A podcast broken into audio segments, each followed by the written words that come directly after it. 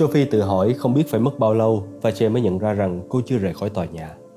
Thấy Landon rõ ràng đang choáng ngợp, Sophie lại tự hỏi mình liệu có làm đúng không khi dồn ông ấy vào đây, trong phòng vệ sinh nam. Mình có thể làm gì khác đây?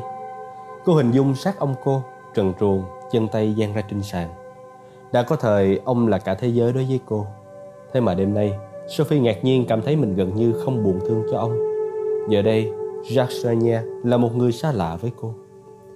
Quan hệ của họ đã tan biến trong khoảnh khắc vào một tối tháng 3 khi cô 22 tuổi. Mười năm trước, Sophie về nhà sớm vài ngày sau khi tốt nghiệp đại học ở Anh và đã vô tình chứng kiến ông ngoại làm một việc mà hiển nhiên Sophie không có phần sự gì để thấy. Đó là một hình ảnh mà cho đến giờ cô vẫn không thể tin được. Nếu mình không chính mắt nhìn thấy, quả xấu hổ và choáng váng không chịu nổi những lời giải thích đau đớn của ông. Ngay lập tức, Sophie đã chuyển ra sống ở ngoài một mình, mang theo số tiền nhịn dụm được, thuê một căn hộ nhỏ ở chung với vài người nữa. Cô thề sẽ không bao giờ nói với bất kỳ ai về điều cô đã nhìn thấy. Ông cô cố gắng một cách tuyệt vọng để liên lạc với cô, gửi bưu thiếp và thư, van xin Sophie cho gặp để ông có thể giải thích. Giải thích như thế nào? Sophie không bao giờ trả lời trừ một lần. Để cảm ông không bao giờ được gọi điện thoại cho cô hoặc tìm cách gặp cô ở nơi công cộng. Cô sợ sự giải thích của ông sẽ còn khủng khiếp hơn cả bản thân sự việc. Thật khó tin, Sonia không bỏ cuộc vẫn đeo đuổi cô. Và bây giờ Sophie có cả một chồng thư chưa mở của 10 năm trong một ngăn tủ. Phải công nhận là ông chưa bao giờ làm trái yêu cầu của cô và gọi cho cô. Cho đến chiều nay, Sophie phải không? Giọng ông nghe già lạ lùng trong chiếc máy trả lời tự động của cô. Ông đã tuân theo ý muốn của cháu bao lâu rồi Và ông đau lòng mà phải gọi điện cho cháu Nhưng ta phải nói chuyện với cháu Một điều khủng khiếp vừa xảy ra Đứng trong bếp của căn hộ ở Paris của mình Sophie cảm thấy ấn lạnh khi nghe thấy giọng ông sau từng ấy năm. Giọng nói nhẹ nhàng của ông mang lại cả một dòng lũ kỷ niệm mến thương thời thơ ấu. Sophie, à, xin cháu hãy nghe. Ông đang nói tiếng Anh với cô Như ông vẫn luôn làm khi cô còn là một bé gái Thực hành tiếng Pháp ở trường Thực hành tiếng Anh ở nhà. Cháu không thể dân mãi vậy được. Cháu đã đọc những bức thư ông gửi trong suốt những năm qua hay chưa? Cháu chưa hiểu sao. Ông dừng lại. Chúng ta phải nói chuyện ngay lập tức Xin cho ông của cháu được toại cái ước nguyện duy nhất này Hãy gọi cho ông ở luôn Ngay lập tức Hãy nghĩ ông cháu mình đang trong tình thế nguy hiểm nghiêm trọng Sophie nhìn cái máy trả lời tự động Nguy hiểm? Ông đang nói về chuyện gì vậy? Công chúa à Giọng của ông cô vỡ ra vì một cảm xúc mà Sophie không thể gọi tên ra được. Ông biết là ông đã giấu cháu nhiều chuyện và ông biết điều đó đã khiến cho ông mất tình yêu của cháu. Nhưng đó là vì sự an toàn của cháu. Bây giờ, cháu phải biết sự thật. Xin cháu hãy nghe nha. Ông phải nói với cháu về sự thật, về gia đình cháu. Sophie đột nhiên có thể nghe thấy tiếng trái tim mình. Gia đình mình sao? Cha mẹ Sophie đã chết khi cô mới 4 tuổi. Xe ô tô của họ văng ra khỏi cầu và rơi xuống dòng nước chảy xiết. Bà và em trai cô cũng ở trên xe và cả gia đình Sophie bị xóa sạch trong phút chốc. Cô có cả một hộp các mảnh báo các khẳng định điều đó. Lời nói của ông bất ngờ làm trào lên khát khao trong cô. Gia đình mình. Trong khoảnh khắc thoáng qua đó, Sophie nhìn thấy những hình ảnh trong cái giấc mơ đã đánh thức cô không biết bao nhiêu lần khi cô còn là một cô bé. Gia đình mình vẫn còn sống, họ đang về nhà. Nhưng giống như những giấc mơ, những hình ảnh đó tan biến và quên lãng. Gia đình mày đã chết Sophie à Họ không thể trở về nhà Sophie Ông đã chờ nhiều năm để nói với cháu Chờ thời điểm thích hợp nhưng bây giờ không còn thời gian nữa. Hãy gọi cho ông ở luôn Ngay khi cháu nghe được tin nhắn này Ông sẽ chờ ở đây cả đêm. Ông e rằng cả hai ông cháu ta đều đang gặp nguy hiểm. Có qua nhiều chuyện cháu cần phải biết. Tin nhắn kết thúc. Trong im lặng Sophie đứng rung hồi lâu. Có thể đến mấy phút. Suy đi xét lại, cái tin nhắn của ông cô chỉ có một khả năng có lý. Và ý đồ thực sự của ông hé lộ. Đó là một mồi nhữ. Hiển nhiên là ông cô muốn gặp cô ghê gớm. Ông đang thử mọi cách. Sự ghê tởm đối với ông càng sâu sắc thêm. Sophie tự hỏi liệu có phải ông ốm thập tử nhất sinh nên đã quyết định thử mọi kế sách có thể nghĩ ra để làm Sophie đến thăm ông lần cuối. Nếu như vậy, ông đã lựa chọn một cách khôn ngoan.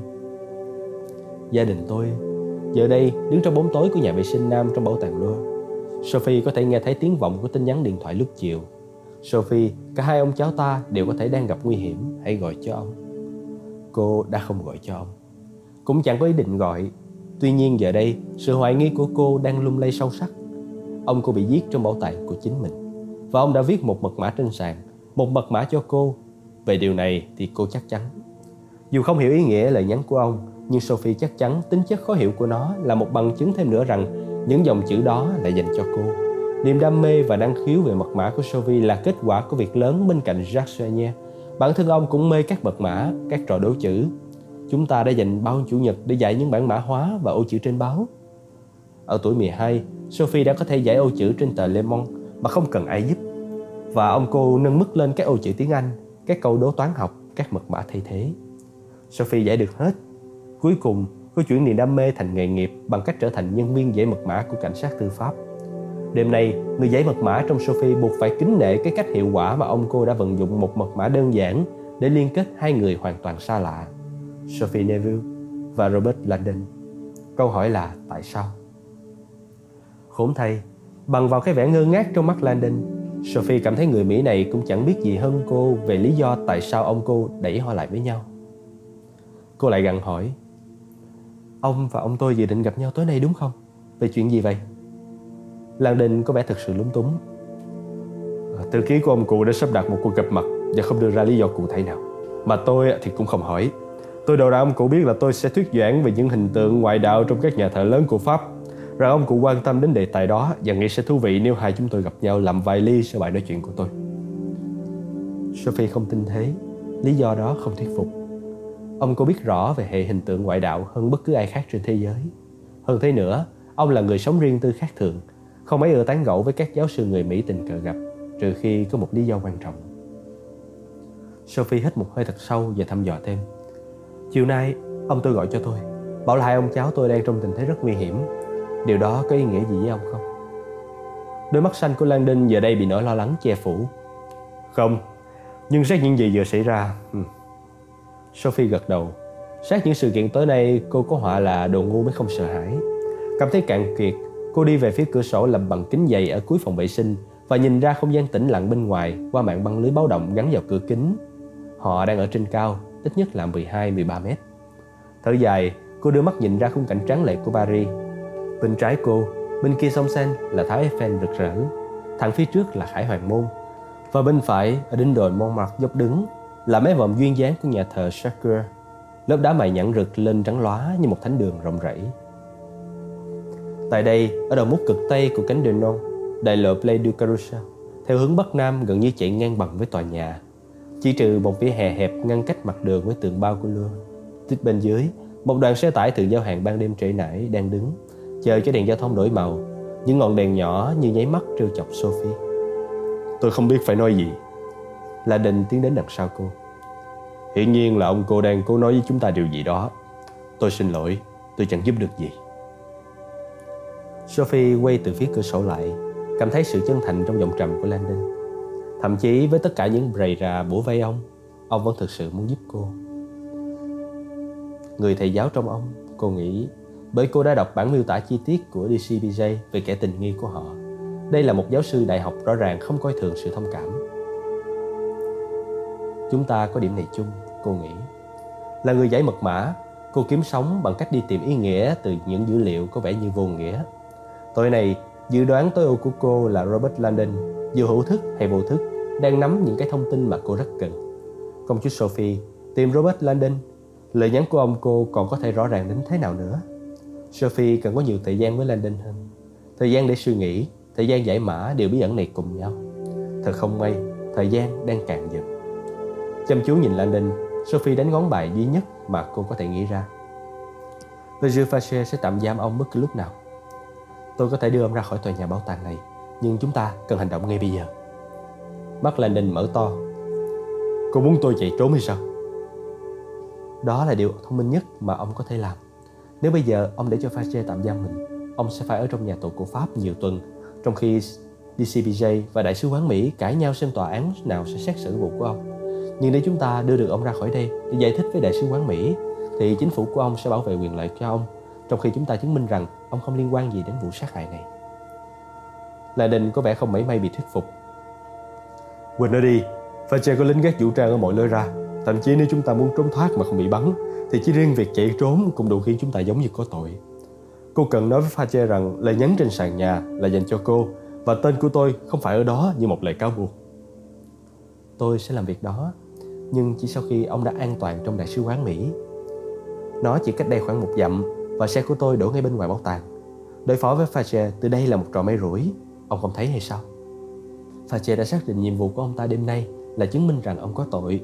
Lý do duy nhất khiến ông ta trì hoãn việc bắt ông là để tiến hành sự giám sát này với hy vọng ông sẽ làm một điều gì đó khiến cho lập luận của ông ta vững vàng hơn. Chính xác là gì? Giống như là chạy trốn. Điện thoại di động trong túi áo len của Sophie đột nhiên đổ chuông. Chắc là Fache. Cô luồn tay vào túi áo len và tắt máy. Ông Landon à, tôi cần ông hỏi một câu cuối cùng. Và có thể toàn bộ tương lai của ông phụ thuộc vào nó. Lời viết trên sàn nhà hiển nhiên không phải là bằng chứng kết tội ông. Nhưng Fache nói với đội chúng tôi rằng ông ta chắc chắn ông là kẻ gây án. Ông có thể nghĩ ra lý do nào khác nữa khi ông ta tin chắc rằng ông vô tội. Là im lặng trong vài giây. Hoàn toàn không. Sophie thở dài, nhưng đó không phải là vấn đề vào thời điểm này. Thực tế vẫn cứ là đêm nay, Bishop Fache quyết tâm bắt giam Landon bằng mọi giá. Sophie cần Landon vì chính bản thân mình. Và tình thế nan giải này khiến cô chỉ còn một kết luận duy nhất logic. Mình cần đưa được Landon đến đại sứ quán Mỹ. Quay về phía cửa sổ, Sophie phóng mắt qua mạng lưới báo động gắn trên những tấm kính dày nhìn xuống đường từ độ cao chóng mặt khoảng 12 mét. Một cú nhảy từ độ cao này sẽ khiến Landon gãy cả hai chân. Thế đã là may nhất rồi. Tuy nhiên, Sophie vẫn quyết định Robert Landon sắp thoát khỏi lưa, dù ông có muốn hay không. Anh nói cô ta không trả lời là sao? Anh gọi vào máy di động của cô ta đúng không? Tôi biết cô ta có mang theo mà. Colette đã cố liên lạc với Sophie trong vài phút vừa qua. À, có thể cô máy cô ấy hết pin hoặc là hỏng chuông rồi. Fache có vẻ lo lắng kể từ khi nói chuyện qua điện thoại với chỉ huy phòng mật mã. Sau khi gác máy, ông ta đi đến chỗ Colette và yêu cầu anh ta liên lạc với Sophie Neville. Giờ đây, Colette đã gọi mãi mà không được và Fache đi đi lại lại như một con sư tử. Ờ, tại sao phòng mật mã lại gọi tới? Colette đánh bạo hỏi. Fache quay lại. Để nói với chúng ta rằng họ không tìm ra tài liệu tham khảo nào có nhắc đến quỷ hạ khắc và thánh yếu đuối. Có thế thôi ư? Không, cũng để nói rằng họ đã nhận ra mật mã để lại là dãy số Fibonacci, nhưng họ ngờ rằng dãy số này vô nghĩa. Colette bối rối. Nhưng họ vừa cử nhân viên Neville đến để nói với chúng ta điều đó mà. Fache lắc đầu. Họ không cử Neville đến. Cái gì cơ? Người chỉ huy nói rằng theo mệnh lệnh của tôi, ông ấy đã gọi tất cả đội đến xem những bức ảnh mà tôi gửi cho ông ta. Khi nhân viên Neville đến, cô nhìn những tấm ảnh chụp sơ nhe và mật mã rồi rời văn phòng mà không nói một lời nào. Người chỉ huy nói ông ta không thắc mắc về ứng xử của cô ấy vì cũng dễ hiểu là cô ta bị sáo đảo bởi những bức ảnh đó. Sáo đảo? Cô ấy chưa bao giờ nhìn thấy một bức ảnh chụp một xác chết sao? Fache im lặng trong giây lát. Hình như Sophie Neville là cháu gái gọi Jacques Senier bằng ông. Tôi đã không biết điều này, và có vẻ như người chỉ huy cũng không biết cho đến khi một đồng nghiệp nói với ông ta. Colette lặng đi. Người chỉ huy nói rằng cô ta không bao giờ nhắc đến Senier với ông ta, và ông ta cho rằng đó là do có thể cô ta không muốn được ưu đãi vì có một người ông nổi tiếng. Không có gì là lạ khi cô ấy bị xáo đạo bởi các bức ảnh. Colette khó có thể quan niệm được sự trùng hợp bất hạnh đã xui khiến một phụ nữ trẻ đến giải một mật mã bí ẩn được viết bởi một người thân đã chết trong gia đình. Tuy nhiên, những hành động của cô ấy chẳng có ý nghĩa gì cả. Nhưng mà rõ ràng là cô ta đã nhận ra các con số đó là dãy số Fibonacci bởi vì cô ấy đã đến đây và nói cho chúng ta biết. Tôi không hiểu tại sao cô ấy rời khỏi phòng mật mã mà không nói với ai là cô ta đã tìm ra nó. Colette chỉ có thể nghĩ ra một kịch bản duy nhất để giải thích cho những diễn tiến phức tạp đó. Sonia đã viết một mật mã số trên sàn với hy vọng Fasher sẽ yêu cầu những người giải mật mã tham gia vào cuộc điều tra và như thế sẽ có cháu gái của ông ta. Về phần còn lại của lời nhắn, liệu có phải Sơ Nhe bằng cách nào đó đang liên lạc với cháu ông ta? Nếu thế, lời nhắn nói với cô ta điều gì? Và Lan Đinh có liên quan như thế nào? Trước khi Colette có thể suy nghĩ kỹ càng hơn, sự tĩnh lặng của bảo tàng bị phá vỡ bởi tiếng chuông báo động. Tiếng chuông nghe như tiếng phát ra từ bên trong hành lang lớn. Báo động! Một trong số các nhân viên hét lên, quan sát con mồi của anh ta từ trong trung tâm an ninh của Lure. Fache chạy tới chỗ Colette. Landon đang ở đâu? Dẫn trong phòng vệ sinh nam. Colette chỉ vào chấm đỏ đang nhấp nháy trên bản đồ trong máy tính sắt tay. Chắc là ông ta đã phá cửa sổ. Colette biết Landon không thể đi xa. Mặc dù các quy định về cứu hỏa của Paris yêu cầu các cửa sổ trên 15 mét trong các tòa nhà công cộng phải có thể phá vỡ được trong trường hợp hỏa hoạn, nhưng việc nhảy qua cửa sổ tầng 2 của lưa mà không có sự trợ giúp của móc sắt và thang sẽ chẳng khác nào là tự sát. Hơn nữa không có cây cối hay thảm cỏ ở phía tây của cánh đê non để làm đệm cho người ngã. Ngay bên dưới cửa sổ phòng vệ sinh đó là đường Place du Carousel với hai làn xe chạy chỉ cách tường bao của tòa nhà chừng một mét. Lạy chúa tôi, Colette kêu lên, nhìn trưng trưng vào màn hình. Landon đang đi đến rìa cửa sổ. Nhưng Fache đã sẵn sàng hành động. Rút khẩu Mandarin 93 từ bao súng ở bờ vai. Viên đại úy lao ra khỏi văn phòng. Colette hoang mang nhìn màn hình khi chấm nhấp nháy đến rìa cửa sổ, rồi làm một điều gì đó hoàn toàn bất ngờ. Điểm sáng đã di chuyển ra bên ngoài chu vi của tòa nhà. Điều gì đang diễn ra? Anh tự hỏi. Là định đang ở trên rìa của sổ hay? Chúa ơi! Colette chồm dậy khi chấm sáng nhảy xa hơn, ra bên ngoài bức tường. Tín hiệu dường như rùng mình trong giây lát, và rồi sau đó nhấp nháy, dừng đột ngột ở một điểm cách khoảng 10 mét bên ngoài chu vi tòa nhà. Rồi rẫm với bộ điều khiển, Colette bấm gọi một bản đồ đường phố Paris để xác định vị trí của chấm GPS. Sau khi phóng to ra, anh có thể nhìn thấy vị trí chính xác của tín hiệu. Nó không còn di chuyển nữa. Nó nằm im ở ngay giữa đường Place du Carousel. Glandon đã nhảy xuống. Fache chạy hết tốc lực theo hành lang lớn trong khi tiếng Colette oan oan trên điện đàm ác cả tiếng chuông báo động đằng xa. Ông ta nhảy rồi, tôi nhìn thấy tín hiệu trên đường Place du Carousel bên ngoài cửa sổ phòng vệ sinh và nó không di chuyển nữa. Chú ơi, tôi nghĩ Landon vừa tự tử. Fache nghe thấy những lời này, nhưng chúng chẳng có ý nghĩa gì. Ông ta vẫn chạy, hành lang dường như bất tận. Khi chạy qua thi thể Sonia, ông ta nhìn về phía những vách ngăn ở phía cuối của cánh đê non. Chuông báo động lúc này kêu to hơn. Khoan! Giọng của Colette lại vang lên thất thanh trên điện đàm. Ông ta đang di chuyển, chú ơi, ông ta còn sống. Landon đang di chuyển. Fache vẫn chạy, mỗi bước lại nguyền rủa cái hành lang dài bất tận Lên lên đang di chuyển nhanh hơn Ông ta đang chạy theo đường carousel Khoan đã Ông ta đang tăng tốc Ông ta đang di chuyển quá nhanh Đến chỗ những vết ngăn Fache chạy ngoằn ngoèo qua chúng, Nhìn thấy vòng vệ sinh, Ông chạy tới đó. Tiếng điện đàm lúc này rất khó nghe qua tiếng còi báo động. Chắc là ông ta đang ở trong một chiếc ô tô. Tôi nghĩ ông ta đang ở trong một chiếc ô tô. Tôi không thể. Những lời của Colette bị nuốt chửng bởi tiếng còi báo động, Khi cuối cùng phải xe xông vào phòng vệ sinh nam với khẩu súng trong tay. Nhăn mặt vì tiếng còi chói tai, ông ta lia mắt nhìn khắp. Các khoang đều trống không, phòng vệ sinh không có ai. Mắt phải xe ngay lập tức nhìn vào cái cửa sổ bị phá vỡ ở phía cuối phòng ông ta chạy tới lỗ hổng và nhìn qua cửa sổ. Chẳng thấy lành đinh đâu. Fache không thể tưởng tượng có ai dám liều một cú như thế. Nếu rất xa từ độ cao này Chắc chắn ông ta sẽ bị thương nặng. Cuối cùng chuông báo động cũng ngừng kêu Và giọng của Colette lại có thể nghe thấy qua điện đàm. Đi về hướng Nam, nhanh hơn Vừa qua sông Sen trên cầu Carousel. Fache quay sang trái. Chiếc xe duy nhất trên cầu Carousel là chiếc xe tải giao hàng to gồm hai thùng xe nối nhau hiệu trailer đang đi về phía nam xa dần khỏi lưa. Thùng xe được phủ tấm bạc bằng nhựa giống như một cái võng khổng lồ. Fajer cảm thấy sợ hãi. Chiếc xe tải đó chỉ một vài khoảnh khắc trước đây có thể đã dừng ở cột đèn đỏ thẳng ngay bên dưới cửa sổ phòng vệ sinh. Một sự liều lĩnh điên rồ. Fajer tự nhủ. Là nên không biết cái xe chở gì bên dưới tấm bạc. Điều gì sẽ xảy ra nếu chiếc xe đó chở thép hay xi măng hoặc thậm chí là rác? Một cú nhảy 13 mét ư, đó quả là điên rồ. Điểm sáng đang chuyển hướng, ông ta đang rẽ phải vào đường Pont de Saint-Pierre. Chắc chắn rồi, chiếc xe tải trailer đã lên cầu đang chậm chậm đi xuống và rẽ phải vào đường Pont de Saint-Pierre. Đúng là nó rồi, và suy nghĩ. Ngạc nhiên, ông thấy cái xe tải biến mất ở góc phố. Colette đang gọi cho các nhân viên ra ngoài, rút khỏi bảo tàng và lên xe tuần tra đuổi theo. Tất cả những thông báo về vị trí đang thay đổi của chiếc xe tải giống như một bài phát thanh trực tiếp kỳ lạ. Chuyện này rồi cũng sẽ kết thúc thôi. Và Che biết, lính của ông sẽ bao vây chiếc xe tải sau vài phút. Landon sẽ không thể đi bất cứ đâu. Cất khẩu súng, Fache rời khỏi phòng vệ sinh và gọi cho Colette. Mang xe ra cho tôi, tôi muốn có mặt ở đó khi chúng ta bắt ông ta. Khi Fache chạy ngược lại dọc hành lang lớn, ông ta tự hỏi liệu Lenin có còn sống sau cú ngã hay không. Điều đó không quan trọng. Lenin chạy trốn chỉ là phạm tội như đã cáo buộc. Chỉ cách phòng vệ sinh 15 mét, Lenin và Sophie đứng trong bóng tối của hành lang lớn, lưng áp chặt vào một trong những vách ngăn che khuất phòng vệ sinh khỏi hành lang. Họ chỉ vừa kịp nấp ngay trước khi pha che phóng qua họ. Súng đã rút ra và mất hút trong phòng vệ sinh. 60 giây vừa qua như một cảnh mờ ảo. Landon đã đứng trong phòng vệ sinh nam, không chịu chạy trốn khỏi một tội ác mà ông không hề phạm phải. Trong khi Sophie quan sát cánh cửa sổ bằng kính dày và mạng lưới báo động dăng trên đó, sau đó cô nhìn xuống đường như thể đo cự ly rơi. Với một chút cố gắng nhằm cho trúng, ông có thể nhảy ra khỏi đây mà. Cô nói, Nhắm trúng hả? Lo lắng, ông nhìn qua cửa sổ phòng vệ sinh. Trên phố, một chiếc xe khổng lồ 18 bánh hai thùng đang chạy về phía trụ đèn giao thông ngay dưới cửa sổ. Một tấm bạc vinylon màu xanh căng qua thùng chở hàng rộng, che hàng hóa một cách lỏng lẻo.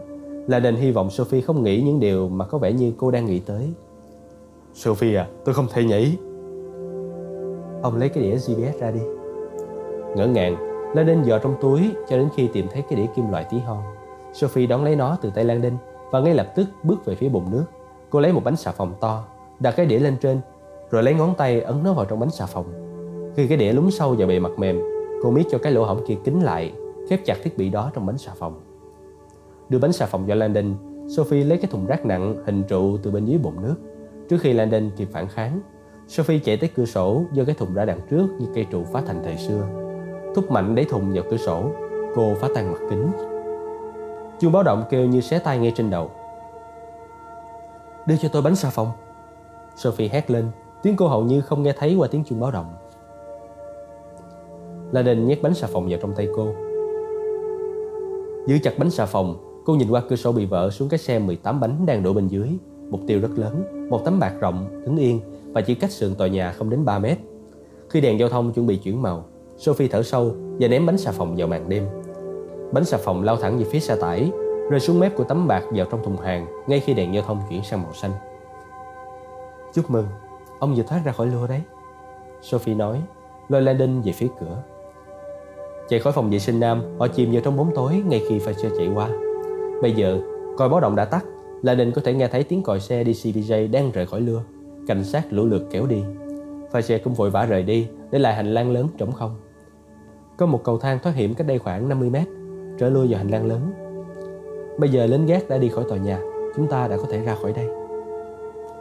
Laden quyết định không nói một lời nào nữa trong suốt buổi tối. Sophie Neville rõ ràng thông minh hơn ông rất nhiều. Nghe nói nhà thờ ở Saint-Sophie có lịch sử khác thường nhất so với bất kỳ tòa nhà nào khác ở Paris. Xây dựng trên đống đổ nát của một đền thờ cổ xưa thờ nữ thần Ai Cập Isis. Nhà thờ có mặt bằng kiến trúc sắp xỉ với nhà thờ Đức Bà, chỉ sẽ xích nhau vài phân. Thánh đường này đã từng là nơi diễn ra lễ rửa tội của Marquis de Sade và Beauclerc, cũng như đám cưới của Victor Hugo.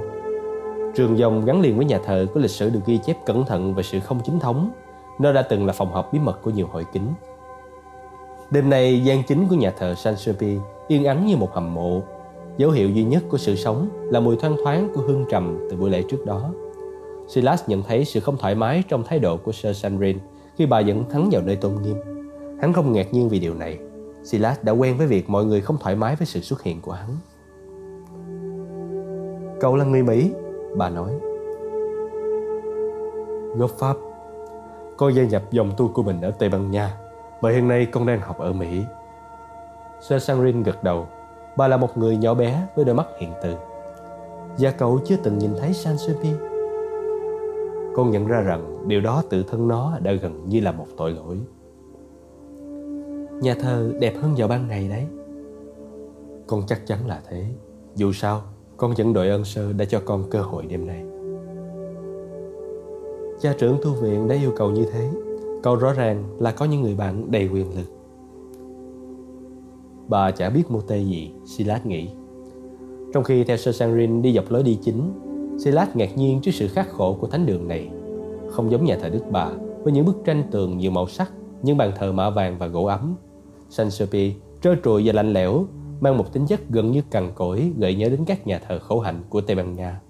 Sự thiếu vắng các đồ trang hoàng làm cho bên trong càng có vẻ rộng hơn. Và khi Silas nhìn lên mái vòm cao vút, hắn tưởng tượng như đang đứng dưới một con thuyền khổng lồ ấp sắp. Một hình ảnh thích hợp, hắn nghĩ, con thuyền của hội kính đó sẽ bị ấp sắp mãi mãi Cảm thấy háo hức muốn bắt tay vào việc, Silas những muốn sơ Sanrin cứ để mặt hắn. Bà là một người nhỏ bé mà Silas có thể vô hiệu hóa dễ dàng, nhưng hắn đã thề không dùng bạo lực trừ phi thực sự cần thiết.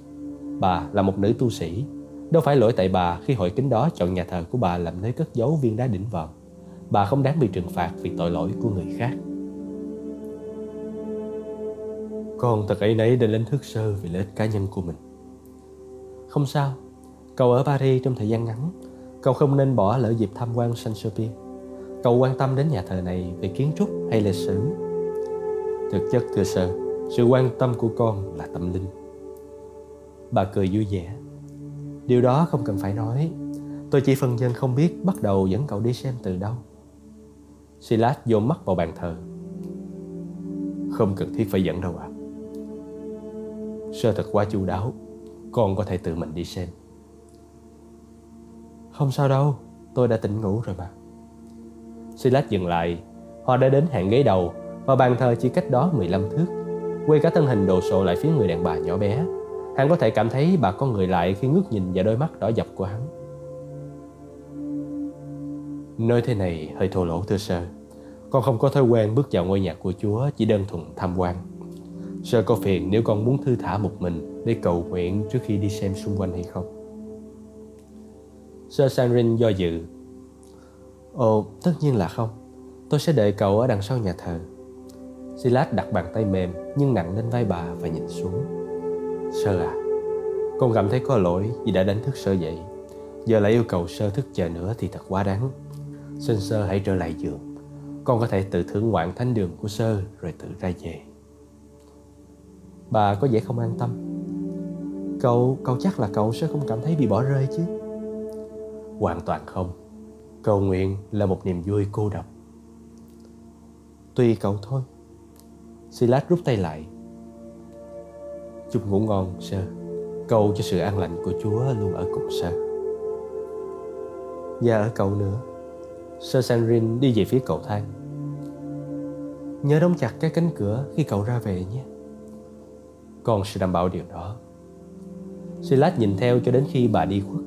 Sau đó hắn quay lại và quỳ trên ghế băng đằng trước, cảm thấy cái dây lưng hành xác cứa vào chân. Chúa kính yêu, con dâng lên người công việc mà con làm hôm nay. Cuối mình trong bóng tối của ban công dàn thánh ca ở phía bên trên bàn thờ. Sir Sanrin lặng lẽ nhìn qua làng lan can, quan sát người thầy tu mặc áo choàng dài đang quỳ gối một mình. Nỗi khiếp sợ bất chợt trong linh hồn khiến bà khó có thể ngủ được. Trong giây phút thoáng qua, bà tự hỏi liệu vị khách bí ẩn này có thể là kẻ thù mà họ đã cảnh báo bà hay không? Và liệu đêm nay bà có phải chấp hành những mệnh lệnh mà bà vẫn ghi nhớ suốt những năm qua hay không? Bà quyết định ở lại trong bóng tối và theo dõi mọi cử động của hắn. Ra khỏi bóng tối, La Đinh và Sophie len lén đi ngược hành lang vắng lặng, tiến về phía cầu thang thoát hiểm. Vừa bước đi, La Đinh vừa cảm thấy như đang cố làm một trò chơi ghép hình trong bóng tối. Khía cạnh mới nhất của bí ẩn này là một điều là ông hoang mang sâu sắc. Tay đại úy cảnh sát tư pháp đang cố tạo dựng chứng cớ để khép mình vào tội giết người. Cô có nghĩ rằng có thể Fache là người đã viết lời nhắn trên sàn đó hay không? Ông thì thầm. Sophie thậm chí không ngoảnh mặt lại. Không thể nào. Landon thì không chắc chắn như vậy. Ông ta dường như có ý chứng minh là tôi phạm tội. Có lẽ ông ta nghĩ viết tên tôi lên sàn sẽ ông ta phá án hay chăng? Thế còn dãy số Fibonacci, hai chữ BS và cả bức họa Da Vinci và biểu tượng nữ thần nữa, tất cả thảy là của ông tôi. Lại định biết rằng cô ấy đúng, tính biểu tượng của các đầu mối ăn khớp với nhau quá hoàn hảo, thành hình sao năm cánh. Bức ký họa người Vitruvian của Da Vinci, nữ thần và cả cái dãy số Fibonacci ấy nữa. Một bộ biểu tượng nhất quán, như cách gọi của các nhà nghiên cứu hình tượng minh họa. Tất cả kết nối với nhau chặt chẽ, không cách gì gỡ ra nổi. Và chiều nay ông tôi đã gọi cho tôi. Ông bảo ông cần nói với tôi một điều gì đó. Tôi chắc chắn lời nhắn của ông tại bảo tàng luôn là những nỗ lực tối hậu để nói cho tôi biết điều gì đó quan trọng. Một điều mà ông tôi nghĩ ông có thể giúp tôi hiểu. Là đền cao mày. Ôi quỷ hà khắc, ôi thánh yếu đuối. Ông ước mình có thể hiểu rõ lời nhắn đó vừa vì lợi ích của Sophie vừa vì chính ông nữa. Sự thế rành rà là đã xấu đi kể từ khi ông nhìn thấy lần đầu tiên những từ ngữ khó hiểu đó. Cái kẻ đóng giả ông nhảy qua cửa sổ nhà vệ sinh sẽ chẳng khiến phải che mến mộ London thêm chút nào. Cách nào đó, ông không tin rằng viên đại úy cảnh sát Pháp có thể thấy được nét hài hước trong việc đuổi bắt một bánh xà phòng. Lối vào không còn xa lắm đâu, Sophie nói. Liệu có khả năng những con số trong tin nhắn của ông cô chưa đựng chìa khóa để hiểu những dòng khác hay không? Lenin đã từng nghiên cứu một loạt văn bản viết tay của người Baconian. Những văn tự có ký tự khắc trên bia đá, trong đó mã số nằm ở một số dòng nhất định là đầu mối để giải mã những dòng khác. Cả tối nay tôi đang nghĩ về những con số đó, những phép tính, thương số, kết quả. Tôi chẳng thấy được điều gì cả. Về mặt toán học mà nói, chúng được sắp xếp một cách ngẫu nhiên, một chuỗi ký tự tào lao. Nhưng chúng lại là một phần của dãy số Fibonacci. Đó không thể là sự trùng hợp được. Đúng thế, Sử dụng dãy số Fibonacci là một cách khác để ông tôi thu hút sự chú ý của tôi, cũng như viết lời nhắn bằng tiếng Anh, hoặc sắp xếp thân thể mình theo tư thế hệt như cái tác phẩm nghệ thuật ưa thích của tôi, hoặc vẽ một hình sao năm cánh lên người mình, tất cả chỉ để thu hút sự chú ý của tôi thôi. Hình sao năm cánh ấy có ý nghĩa đối với cô? Dân, tôi chưa có cơ hội để nói với ông, nhưng hình sao năm cánh là một cái hiệu đặc biệt với ông cháu tôi hồi tôi còn nhỏ. Chúng tôi thường chơi bài tarot để giải trí và con bài hiệu do tôi rút bao giờ cũng nằm trong bộ sao năm cánh. Tôi dám chắc ông đã sắp bài cho nó ra như thế. Nhưng những bộ sao năm cánh chỉ là trò đùa nho nhỏ của chúng tôi mà thôi. Lenin cảm thấy rùng mình. Họ đã từng chơi bài tarot ư? Trò chơi bài này của người Ý thời Trung Cổ từ nó đã ẩn giấu quá nhiều những biểu tượng dị giáo, đến nỗi Landon đã dành toàn bộ một chương trong bản thảo mới của ông để viết về bài tarot. 22 quân bài của trò chơi này có những cái tên như Nữ giáo hoàng, Nữ hoàng và ngôi sao. Thoạt kỳ thủy, bài tarot được bày ra như là một phương cách bí mật để truyền đi những tư tưởng bị nhà thờ cấm đoán. Ngày nay, bí ẩn trên những quân bài tarot được những bà thầy bói thời hiện đại lưu truyền. Bộ bài hiệu tarot hợp với tính nữ thiên liêng là bộ sao năm cánh. Lenin nghĩ, nhưng ra rằng nếu Sonia sắp bài cho cô cháu gái như thế cho vui, thì bộ sao năm cánh là trò đùa có nội dung thích hợp. Họ đã đến cầu thang thoát hiểm và Sophie thận trọng đẩy cửa, không có chuông báo động nào kêu cả. Chỉ có những cánh cửa dẫn ra bên ngoài là có cả hệ thống báo động. Sophie dẫn Landon xuống một cầu thang hẹp ngoằn ngoèo dẫn đến tầng trệt. Mỗi lúc một rảo bước nhanh hơn. À, khi nói về hình sao năm cánh, ông cô có đề cập đến việc thờ nữ thần hay bất cứ một phẫn uất nào đối với nhà thờ cơ đốc chính thống hay không? Landon nói dội dã theo sau cô. Sophie lắc đầu. Tôi quan tâm nhiều hơn đến khía cạnh toán học của nó. Tỷ lệ thần thánh, dãy số Fibonacci, đại loại như thế. La Đinh ngạc nhiên. Ông cô dạy cô về Sophie phi Tất nhiên, tỷ lệ thần thánh đó. Thực tế, ông thường hay nói đùa rằng nửa phần tôi là thần thánh. Ông biết đấy, đó là do những chữ cái trong tên tôi. La Đinh suy nghĩ trong chốc lát rồi lẩm bẩm. Sophie. Vừa đi xuống landing vừa tập trung ngẫm nghĩ lại về phi, Ông bắt đầu nhận ra rằng những đầu mối của Sonia có thực chất hơn ông tưởng lúc đầu. Da Vinci, dãy số Fibonacci, hình sao năm cánh. Không thể tin được, tất cả những điều này đều được kết nối bởi đọc một khái niệm cơ bản của lịch sử nghệ thuật mà Landon thường dành cả mấy tiết học để giảng về nó, phi. Ông cảm thấy như đột nhiên quay về Đại học Harvard, đứng trong giờ giảng chữ nghĩa tượng trưng trong nghệ thuật của mình, viết con số ưa thích lên bảng đen 1,618 Landon quay mặt về phía đám đông sinh viên đầy hào hứng. Ai có thể nói cho tôi biết con số này là gì? Một sinh viên chân dài chuyên ngành toán học ngồi phía sau giơ tay. Đó là số phi thưa thầy. Tốt lắm Slatner. Xin giới thiệu Phi với tất cả. Đừng có nhầm lẫn với Pi. Slatner thêm vào rồi cười toe toét. Như cánh toán học chúng tôi thích nói. Phi hơn hẳn Pi một con hắc La Đình cười nhưng dường như không ai hiểu câu nói đùa đó. Slatner buộc thiêu. Số phi này 1,618 là một con số vô cùng quan trọng trong nghệ thuật. Ai có thể nói cho tôi biết tại sao? Slatner cố chứng tỏ mình lần nữa. Bởi vì nó rất đẹp phải không ạ? À? Mọi người cười rộ lên. Thật ra, Slatner lại một lần nữa nói đúng. Nói tóm lại, Phi được coi là con số đẹp nhất trong vũ trụ. Tiếng cười đột ngột dứt hẳn và Slender đắc chí. Vừa lắp phim vào máy chiếu slide, Laden vừa giải thích rằng Sophie bắt nguồn từ dãy số Fibonacci, một cấp số nổi tiếng không chỉ vì tổng số những số cận kề nhau sẽ bằng số hạng kế tiếp, mà còn bởi thương số của những số hạng kề nhau có một đặc tính kỳ lạ là đều xích soát số 1,618 phi. Mặc dù nguồn gốc toán học của Sophie có vẻ như huyền bí, Laden giải thích Khía cạnh gây sửng sốt thực sự của Phi lại nằm ở vai trò của nó với tư cách là một nhân tố xây dựng mang tính nền tảng trong tự nhiên. Thực vật, động vật và thậm chí là cả con người đều có những thuộc tính về kích thước gắn chặt với tỷ số giữa Phi và một với một độ chính xác kỳ bí.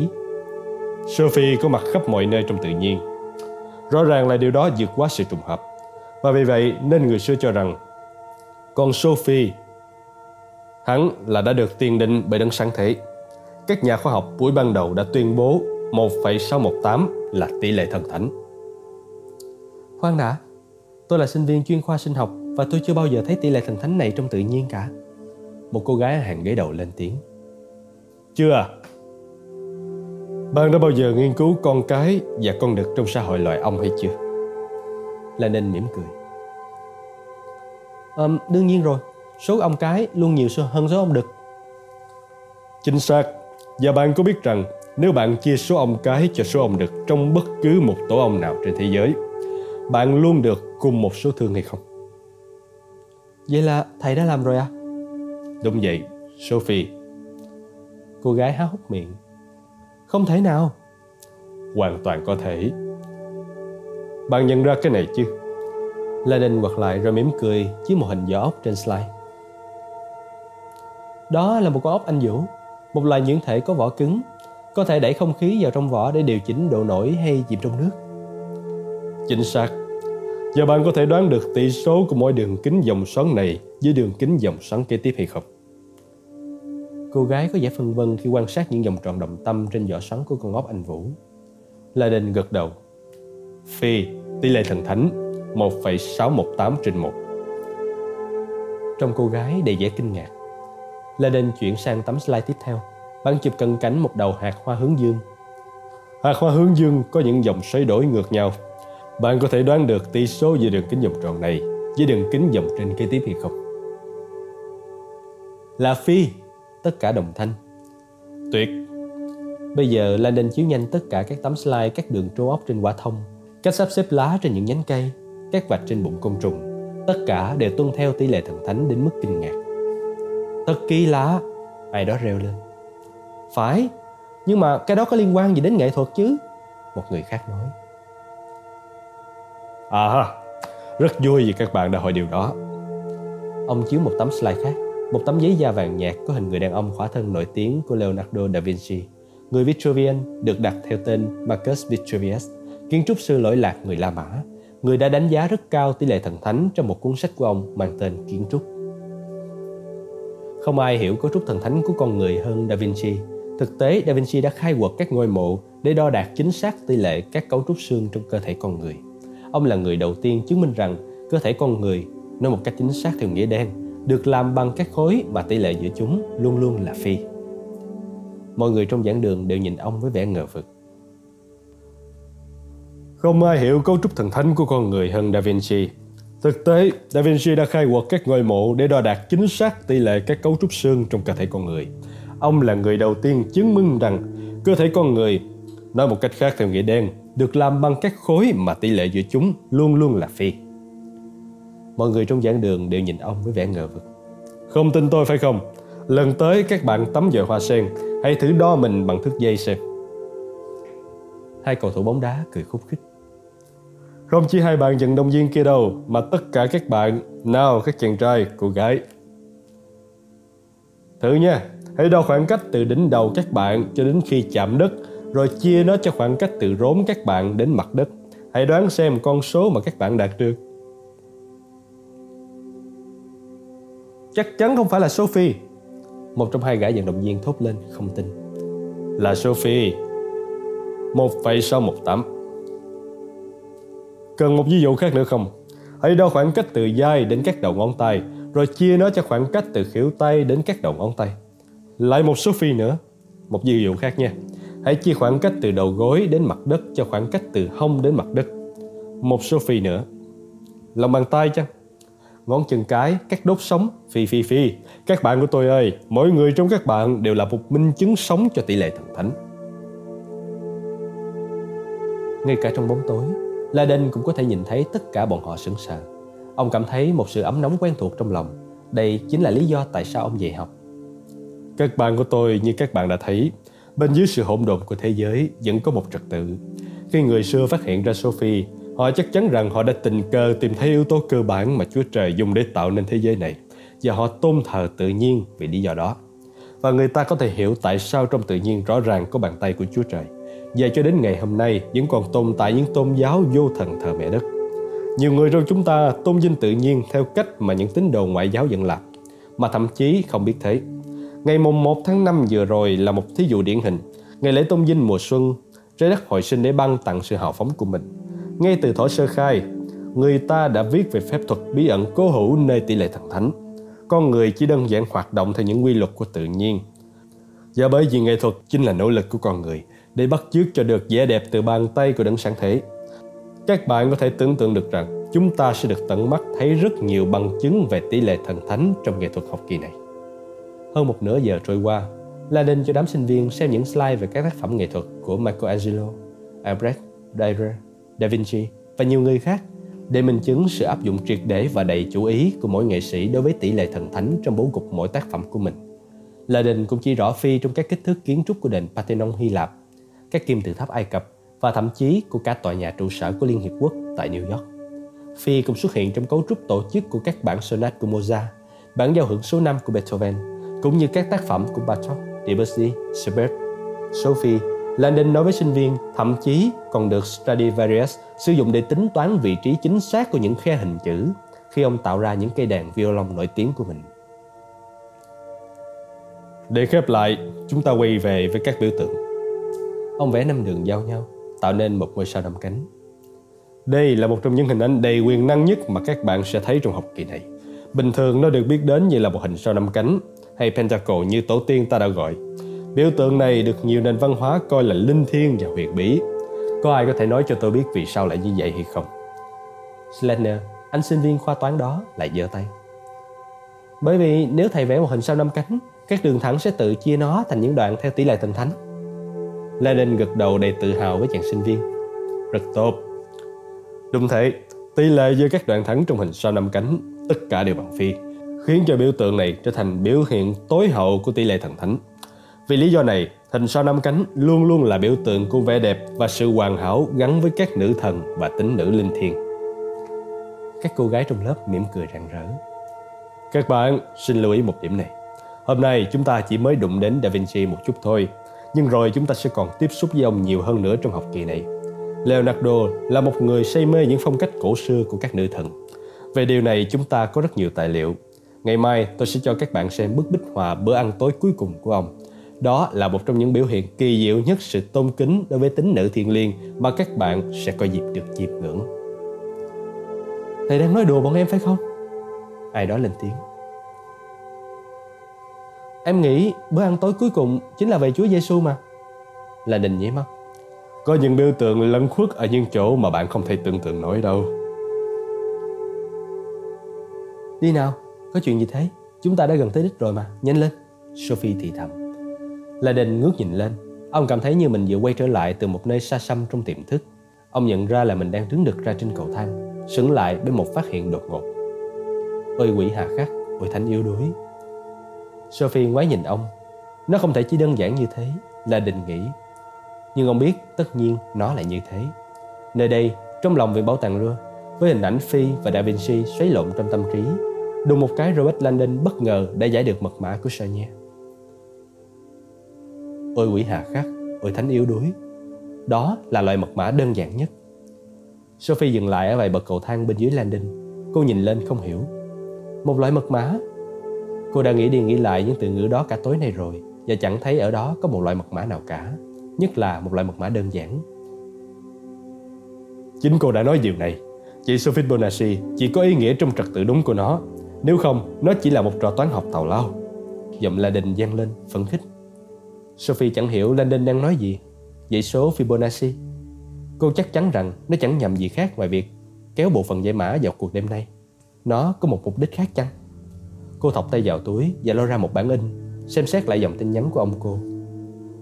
13, 3, 2, 21, 1, 1, 8, 5. Ôi quỷ hà khắc, ôi thánh yếu đuối. Những con số này thì sao? Dãy số Fibonacci bên trên đó là một đầu mối nhưng con số này ấm chỉ cách giải mã phần còn lại của tin nhắn.